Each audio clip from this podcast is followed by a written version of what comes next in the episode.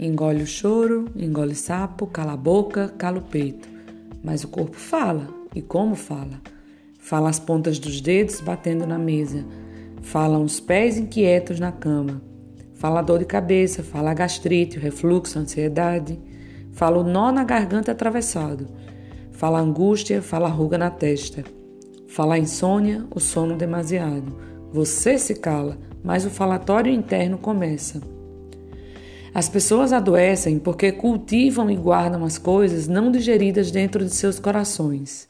Expressar tranquiliza a dor. Dor não é para sentir para sempre. Dor é vírgula. Então faz uma carta, um poema, um livro. Canta uma música. Pega sapatilhas e sapateia. Faz piada, faz texto, faz quadro, faz encontro com seus amigos. Faz corridas no parque. Dança, Fala com seu terapeuta, com seu analista, com Deus. Fala para o universo. Se pinte de artista. Converse sozinho, papeie com seu cachorro, solte um grito para o céu, mas não se cale, pois se você engolir tudo que sente, no final você se afoga. Coração não é gaveta e o corpo fala.